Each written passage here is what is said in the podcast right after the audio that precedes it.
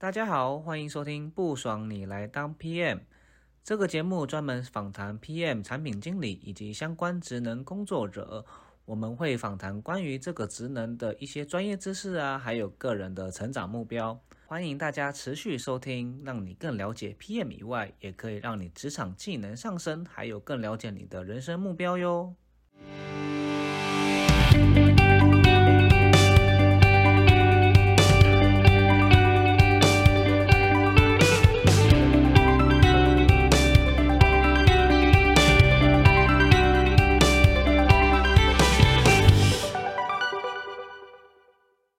大家好，欢迎收听不爽你来当 PM，我是主持人 T，又称 T 先生。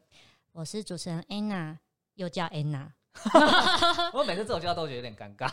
哎，Anna，那个你知道，像我是做软体业的 PM 嘛，嗯，所以其实我们就是对其实敏捷开发其实蛮有一些就是经验的。那请问，我想知道，像你，我知道你是呃很多听众大家都知道你是硬体相关的呃 PM，那你其实你有接触过相关这种哦敏捷开发这种这种 mindset 或者是方法论吗？其实老实讲，我是来参加外面的组织，例如说 P N 三六一啊，或者是认识了你们，我才知道敏捷开发。再来就是我觉得很有意思的是说，我们公司啊，从去年开始，它有数位课程，它在推敏捷开发。嗯嗯嗯。其实你们跟我讲了很多敏捷开发的东西，我都还是不懂。然后就反反而公司推出的课程，他讲的超仔细的，我反而比较略懂略懂，但是呢，没有实际应用，还是不懂。这也是为什么我们今天找了一个对。那我觉得今天有趣的是，因为今天我们主题大家主围绕那几个几个重点，我们讲敏敏捷开发，还有今天邀请一个讲者，其实大家就是他其实在软体业和硬体业都带过。可能过去大家会觉得说，我们就邀请纯软体或纯硬体的，所以就大家会觉得说，哎，那为什么没有一个综合性的一个一个分享者来分享说，那软硬体的这些产业的综合性的人人才，那他的一些过去的经验。对，那 Anna，像你自己觉得，呃，这会是就是说你会好奇的一个地方吗？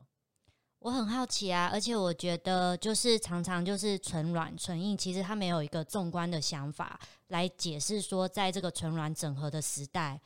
，PM 下面要怎么生存。那我也很，我很就是就很很有一个有一个文章，不知道你有没有看过？他说什么什么软体正在吞噬世界，有一个呃像那个什么科技导读，周清华 Michael 就讲这个东西。嗯，他就要讲软体跟硬体，他怎么去改变不同的世界跟他的一些呃价值观。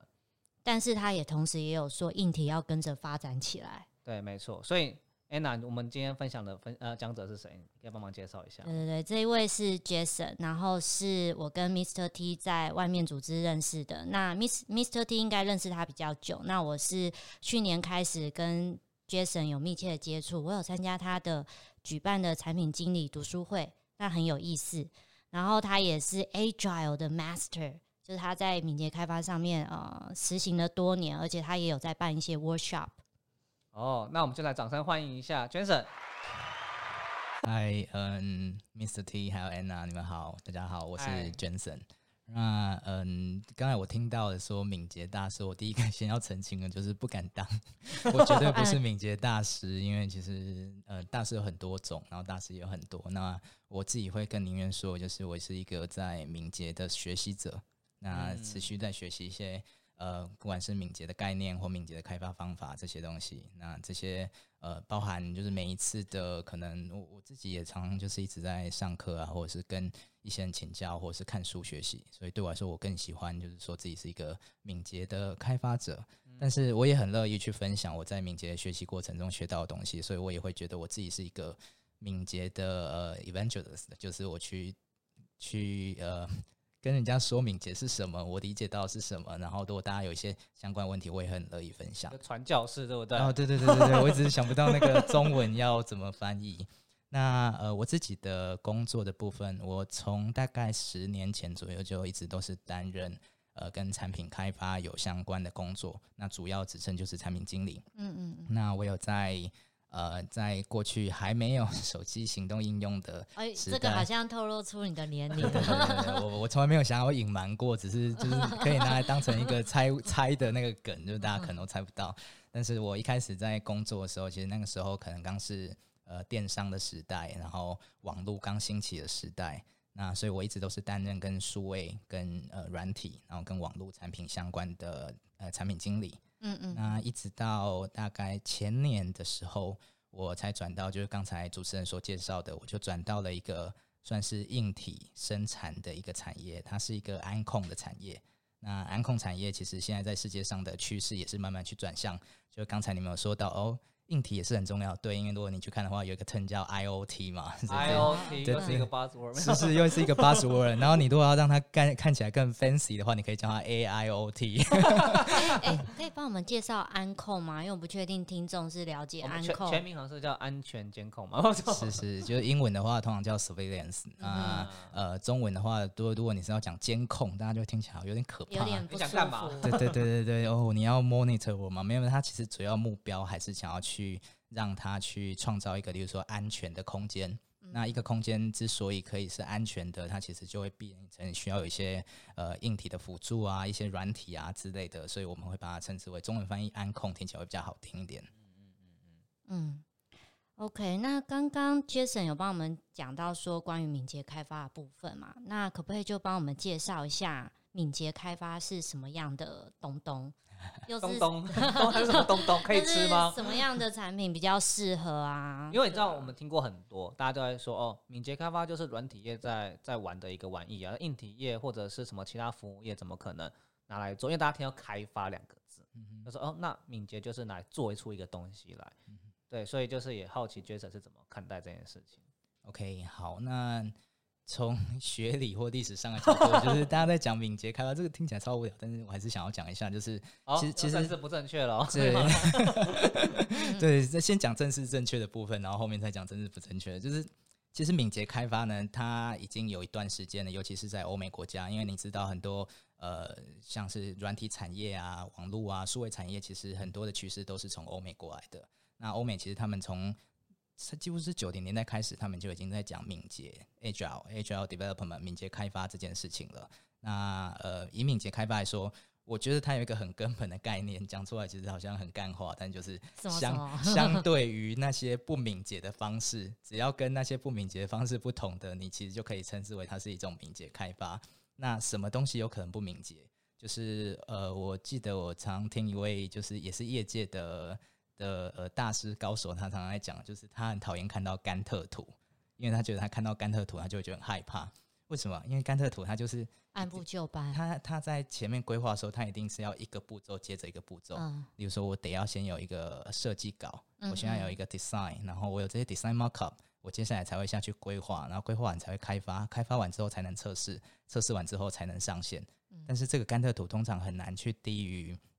呃，例如说半年、一年。我才会有东西进到市场里面。那过去我不要去针对哪一个哪一个学问了，但是就是很多时候其实呃有一些开发的方法，它其实是围绕着甘特图在走的。那我不是说甘特图不好，甘特图它当然它它已经甘特图其实很久很久以前就被发明出来了，对，那它也被使用了很久，那一定是它曾经带来一些好处。可是你知道时代已经不同了，当过去你可以去在一两年前去规划一个可能产品或功能，可是你可能在过了一两年之后才把它 release，才把它就是呃就是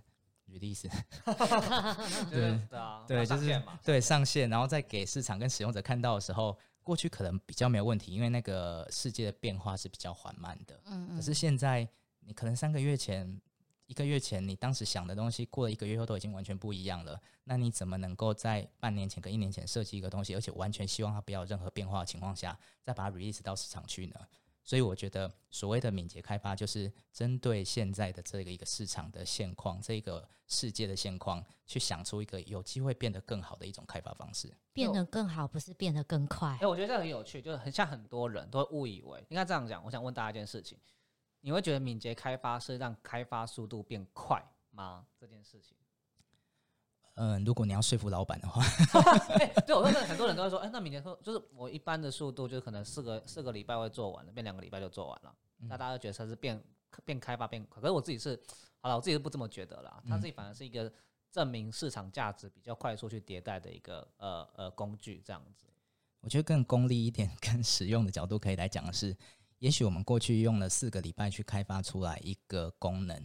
可是这个功能等进到了市场等。deliver 到使用者手中的时候，使用者发现他并不是那么喜欢它，市场的反应并不是那么的好。所以如果你借由敏捷开发的方式，也许我不见得会变得更快，我一样用四个礼拜去开发，可是这个四个礼拜我有机会可以去开发出更符合使用者需求的东西。所以就实际的效益来讲，OK，我也可以变成两个礼拜啊，但是我两个礼拜能够开发出什么东西来，这才是重点。那同样用两个礼拜开发的时间跟方式，你 deliver 出来的就是好。也许这是敏捷概呃敏捷的一个思维一个概念，就是我们想要 deliver 的是有价值的东西。这个价值不管对于组织、对于使用者、对于市场，其实都是一致的。嗯，我刚刚听到一个关键，一个月四个礼拜，这让我从事硬体产业的人会觉得说啊。一个月我们就可以完成一个产品吗？还是说它是一个任务？因为其实，在硬体产业的话，快速的话，其实最快大概六个月。然后如果说以笔电的话，可能十二个月、十个月；说上型电脑大概十个月，手机可能六个月。对对对对。但是你们刚刚讲到四个礼拜，那是代表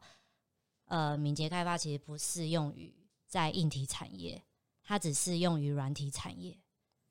对，所以我刚才有提到，我现在就在硬体产业嘛。对，所以我进到硬体产业之后就不敏捷了吗？对，所以你的敏捷到底是什么样叫做敏捷？对我来说，就是像刚才说的，这一切都还是一个心态。当我今天我要开发的是软体的时候，我一样在想的是，我如何借由这个开发的方式、流程跟心态，去创造一个更大的价值。那在做硬体的时候，我一进到硬体圈，其实我在硬体圈是学习者，毕竟我才一个一年多的经验，也不敢说什么大话，说自己稍非常了解硬体，或者是在这边做的非常的熟悉整个流程。可是对我来说，我一进去就看到一个可能是一个相当巨大的问题，至少在我的公司或产业里面，我会发现是很多呃，至少是我接触到的硬体，它今天开发出来的东西，根据 spec 下去设计，然后开发出来，然后进到市场，也就像刚才 Anna 讲的，就是可能是半年、一年。结果放到市场上的时候，它的呃不是那么的受欢迎，那怎么办？对，使用者不是那么喜欢它，我可能也卖不出去。我的我原本的呃预估的销售商量是一年要卖个十万台，结果我只卖了两千台的时候，那怎么办？那如果是这样子的话，我有没有机会借由一些比较敏捷的思维来去帮助这件事情？我觉得可能是有，甚至我可以说它一定是有的。举例来说，呃，design thinking 在最早被提出的时候，其实它前面有了很多的流程，就是当他在探索使用者的需求、市场的需求的时候，其实他可以在前期做一些事情。这些事情不见得一定要去真正，就是我们在硬体业会讲，就是我们会有呃，可能分成几个阶段嘛，就是呃想法的验证阶段、技术的验证阶段，然后到有产品实际验证阶段。但是在想法验证阶段的时候，硬体业还是一样同时会做这件事啊。那我在想法验证阶段的时候，也许我就可以借由一些。可能是 prototyping，或者是借由我的做出一些 markup 来去验证一下，诶，我那些关键的风险高的想法有没有在办法在早期就去稍微降低一点？那我觉得如果有做这件事情的话，如果硬体业本来就有做这件事情的话，其实你就已经在实践了一些敏捷的作为了。嗯，所以你觉得敏捷它其实是一种心态上的转变，而不是说规定一定要按照按部就班，说一定要从事什么样的方法论。这么说好了，就是如果你来问每个人说你在做的事情，你想要传递出来的的是什么价值？OK，对，就是嗯，没有人希望自己的工作是没有价值的，那也没有人 对，没有人希望自己的工作就是我就领薪水啊，叫薪水小偷啊，是是是是，这有可能，但是这一样的回到一个组织的团体的一个心态。如果当我们今天组织大家都觉得里面的每个人都觉得啊，我就是把我手上的事情做好，我只是一个。就这其实回到很甘特图的想法，我就把我这个阶段的东西做好而已。那我做好，接下来这个东西能不能卖？哦，那不是我能够决定的啊。PM 就这么说，他要做这件事啊。工程师就说你你你前面就是要画出这样子的 markup 或者是一些 design wireframe 给我。那这些东西进到面，接下来要做好不好，那是他们的事。我觉得如果当一个组织里面大家都拥有这样子的一个比较，我会说它是一个比较固定的心态，比较定型的心态的话。它终究不管是在硬体业跟软体业，都会让你能够传递出来的价值是降低的。我们就要说这个，嗯，很听常听到的说法叫 growth mindset，就你们有个成长心态这种概念。是的。那我觉得我想要帮听众多问个问题，因为我像身边有很多比较听众，有些 junior，不论 junior senior 的 PM，他其实都有时候有一些人他没有这一方面的经验，就是说没有 agile 的经验，但他们其实现在在看很多市场上，他们就会说，哦，我们要有敏捷经验，希望你可以带领团队。就是用这种方法论或这种心态，然后带领组织成长这样的事情。所以这边我就要想要帮听众问一件事情：你会觉得说，在这样子的产业，那你要怎？你觉得考证照是有意义的吗？或者说，即使如果你没有证照，你要怎么样去 approve？你说你有这一方面的心态或者这方面的能力？嗯，对我来讲，我觉得考证照的最大的价值就是你在准备考这一张证照的过程中，你学习到一些什么？因为嗯，证照很多嘛，就是从我开始来当 PM 的时代，那个时候就会有一些工作要求，你要 PMP 吗？对对对，你要 PMP，呃，我没有说 PMP 不好，PMP 到现在还是很 很多人他会去想要去考。很多外商其实都有，都外商其实很在很注注重 PMP。对对，但我可以先问一下，说关于敏捷开发，它会有哪些证照，哦好多或者市面哦上比较有名的是哪几种？应该说我们看机构，对不对？是是是，这个我不是我不是最熟悉的人，因为我自己拥有的证照是一个叫 Squam Alliance，它其实是 Squam，就是它也是一种敏捷的开发方法。嗯嗯那嗯 Squam 的发明者呢，他们后来分别去成立了几个组织，那其中有一个组织叫 Squam Alliance。然后分哦他分派了吗？嗯，他有没有分派这个，我真的没有到那么熟悉，所以我觉得可以有更熟悉的人来分享这个话题。但是就我知道，就已经有，例如说 Squam Alliance、Squam 的 ORG，啊，然后或者是像像 PMP 他们有，那他们协会好像有做的。是是是，所以呃，像 PMP 他们也有发行跟敏捷相关的证照。那对我来说，其实这些都不是那么的重要。就是你去考哪一个证照，或者是哪一张，因为重点就是，就像我刚才说，你在考这张证照的目的到底是什么？那你在准备这张过程、这张证照考试的过程中，你学习到又是什么？那尤其你知道，就是呃，我我就来分享一下，就是我自己拿到的证照，其实是 Squam Alliance 刚才提到的，他发的最有名的几张证照，一个就是所谓的 CSM Certified Scrum Master，、嗯。那 Scrum Master 就是 Scrum 的呃他的角色里面一个很重要的 Scrum Master 这个角色嘛，所以 Certified Scrum Master 就是他可以借由考这张证照过程，你可以去学习到哦 Scrum Scrum Master 他在 Scrum 的整个流程里面扮演的角色是什么，他要做什么事，那他所需要具备的技能又是哪些？所以当我今天去准备考这个证照的过程中，我自然就有机会去比较深刻、比较系统性的去理解。更重要的是，其实你跟谁学习，市面上呃坊间目前可以拿得到呃可以发行 CSM 这个证照的，其实在台湾也有一些机构，那更多的其实可能是从国外来的，因为台湾呃一直到去年才有才有符合资格可以发这个证照，就我所知是这样子。所以当我们去跟很有趣哦，就是你去跟不同的机构、不同的讲师去学习哦。CSM 的证照，你一定要先上过那些认证讲课讲师的课程之后，你才拥有考试的资格。所以你并不能直接去考试。所以你会看到，就是房间有那种所谓的 CSM 认证课程很像嗯 PMP 那一种，都是要先上课的。哦，PMP 也是这样啊。其实我不知道，哦，你没有考，我从来没有有接触过 PMP，但是我知道有那个 PM Book 这个东嗯，西。对嗯对对，那所以，当你今天一定要去上认证课程，你才能考试的话呢，就代表你选择的老师，他今天教你的东西，他可能从像中国有个讲师很有名的，他今天其实是用所谓系统思考的方式来教嗯你这些 Scrum Agile 的东西。那系统思考它又是另外一门学问的，就是又一个又一个 buzzword，的，它可能没那么 buzz 啊，但是就是啊总之它又是另外一个专业。但是你也可以用其他，像我学习的过程，我的我的老师是一个很有趣的人，那他叫 Daniel，其实哦很多、，Daniel 很有名啊，嗯，对，其实蛮多人会听过，但是我怎么跟你说他他有趣，或者是他的课程如何跟别人不同呢？老实说，我觉得很困难。嗯，但是你会发现，就是这些去上过 Daniel 的人，我们我们这些 Daniel 的徒子徒孙们呢，会怎样？就是我们你会有变信徒了吗？我我我们会有一些共同的呃 keyword，哦比如哦，说我们就会说你就是要不要脸，哎、为什么要不要脸？你就是你就是要抱大腿，为什么你要抱大腿？然后你就是要 show don't tell，那为什么要 show don't tell？show 用 don't tell，show show 就是你要展示，哦，对你不要跟别人用说的。嗯，然后他甚至也会说，嗯、那些如果你今天只是一个不断的去告诉人家你的 title 的人的话，其实你只是用那些 title 去，压别人哦，呃，不一定是压别人，但是你这个人价值是由那些 title 而存在的吗？还是你自己能够展现的能力、能够创造的影响力，这才是你的价值？那对我们来讲，对我来说，后者可能来得更重要。了解，对，所以我需要去跟别人说，我是一个 CSM 或 CSPO Certified Scrum Product Owner，因为我自己是是 Product Manager，比较接近 Product Owner，、我才能做这件事吗？或者反过来，当我今天是个 CSM 或 CSPO，我就一定能够把这件事情去做好吗？其实你看到这个人的 title，你完全没办法去知道他可以把这件事情去做怎么样这。些人？是是是那，可是我就问一下，像你今天如果是一个小白，好，就是没有接触过这些东西，其现在了解这个领域方式有很多。我们刚刚说考证照是一种，第二种是比如去上一堆工作坊，然后他们就从实际上操作演练。第三种是看书。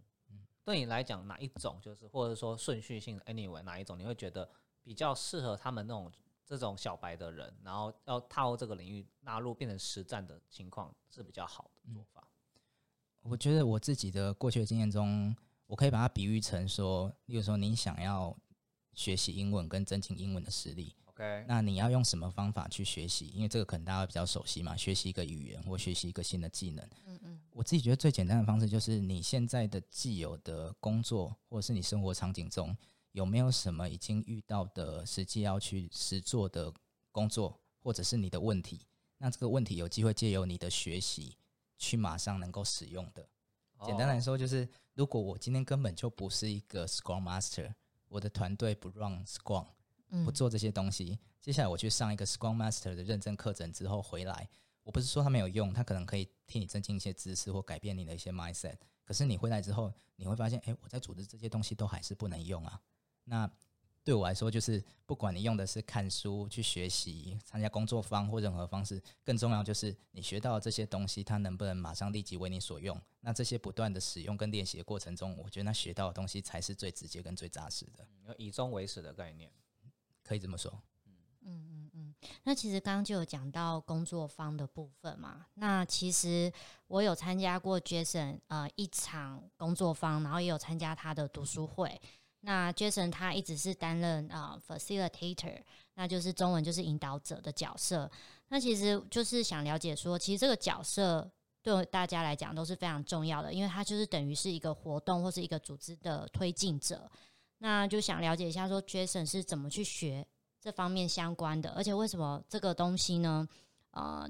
就是你会持续的有动力的去做这些事情，因为其实当 facilitator。是蛮累的啊，因为你在里面要注意听大家讲话，然后确定方向引导是正确的。嗯，OK，嗯，对啊，安娜曾经来参加过我的，刚好我们就最近刚结束一个读书会而已嘛。那其实我也蛮想听安娜，可能再可以多分享一点，就是你参加这个读书会有一个所谓引导者在对你的感觉，或者是他跟其他读书会会有什么样的不同？真的好啊，我可以分享。可是可是反着反问，很好啊。可是其实老实讲，我没有参加过。我我参加过两种读书会，可是一种是我自己主办的，然后另外一种是呃几年前的时候，我有参加外面读书会，就是大家一起呃，但是他们的读书会是每个人固定两周一次分享自己讲的书，然后分享一个小时。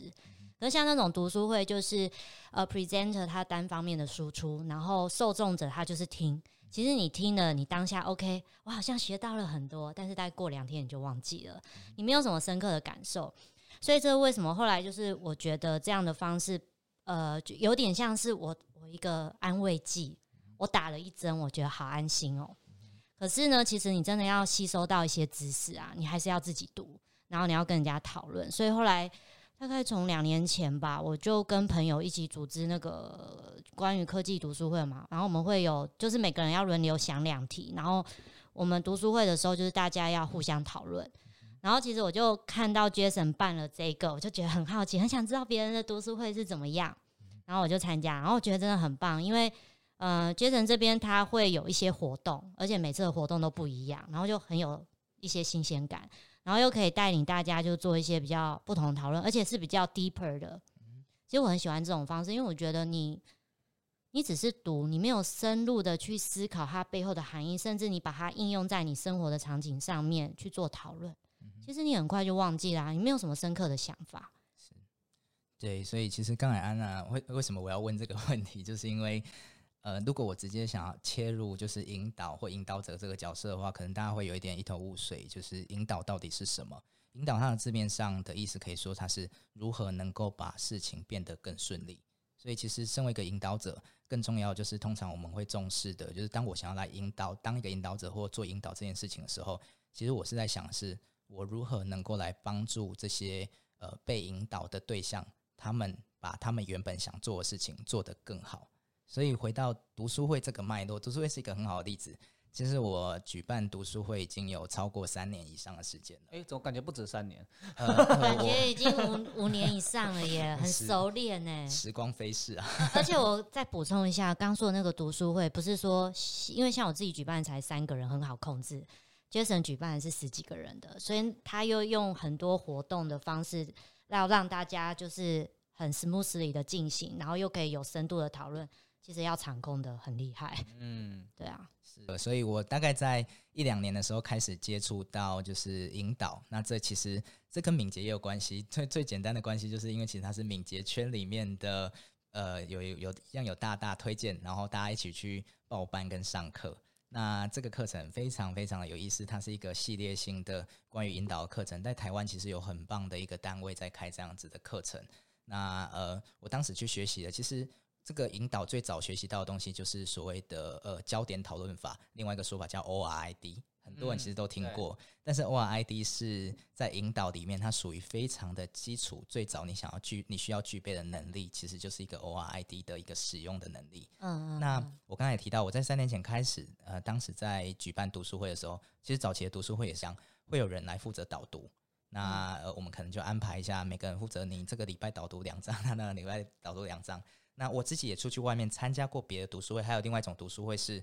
由那个读完书的人他帮你整理完之后，把内容告诉你。对，那就很像几年前的有说书的 YouTuber 那种感觉。对，就是那一种。现在读书很多，就这边演讲这种概念，就你很少会有互动式的。是，所以我觉得这各式各样的读书会都有它的价值存在。但是如果今天想要来，我所以我都会问说，你为什么想来参加这个读书会，或者是我告诉你，我这个读书会，如果你进来参加了，最主要你能够获得是什么？那像我们上次在读的时候，其实我把他的目标锁定是在产品经理，所以进来的人，第一个你一定是对于数位、软体、硬体都没关系，但是你对于产品开发里面你是有一些经验、想法跟想要学习到东西的，我觉得它是第一个第一个前提。我我觉得 Jason 有个特点。那刚刚我们从谈谈话里面，他都喜欢强调就是人的动机跟目的，他最想想要达到什么的目标，然后再去做这些事情。是是是，因为一旦你没有动机的话，你就跟一滩哎，就是人什么人做任何事情都有他的动机在嘛？那去探索事情背后的动机，比较有机会让你真正能够直指你的目的，比较有效率的来去达到这件事情，也比较不容易走歪。那读书会也是一样，就是当时我们就选择一本叫《The Lean Product Playbook》，我自己稍微瞄过、看过，跟找网上一些评价，我觉得它相当的棒。我觉得它相当适合带给所有在各种不同阶段的产品经理跟不同产业领域的产品经理都有一些新的概念。所以我当时就想要，那其实是我第一次做。我第一次试着用一个带带状的一个引导式的方式来进行读书会，所以我跟所有来参加人说：你们来这边不用准备任何的导读，你们都不用分配，可是你们只有一个被要求的事情。自己一定先要把书看完。嗯，那我会在读书会的前几天把这个问题丢出来。这其实我也是从很多参加别的读书会里面去学习到的。然后再加进一些我自己想要练习的，例如说怎么把引导的这些方法，引导里面可能有非常多种方法，怎么把它带进在一场可能两个小时的读书会里面，让大家有机会借由讨论去把你们各自不同的想法可以被提出，可以被交流，可以被产生一些。因为你知道，想法一旦交流，它就有可能会产生新的一些洞见出来。那最后，因为你自己也是在思考跟讨论那一部分，所以你带走的东西会是属于你自己跟比较深刻的东西。其实为什么会问这个问题哦？因为其实你有没有想象过，产品经理在公司上面，你也是要促促进大家进行一些讨论，你要把问题带到对的方向。可是你也不能限制大家，因为你你不是单打独斗嘛，你需要很多的人来帮助你。所以我觉得 facilitator 这个学问蛮大的。我也蛮想再进一步进修的。P 很多在就是 meeting，或者在引导大家的愿景或任何的方式，都希望把大家变成一同一艘船上，然后往同一个目的去走。所以这时候你想不强调他的共识，或大家会有认同感？其实这是很多时候产品经理想要帮助各个不同的组织或角色一个很重要的一个责任在。这次娟神的访谈将分为上下两集。上集我们聊了很多关于敏捷精神以及读书会的一些小 p 波。下一集的内容，请大家继续关注哟。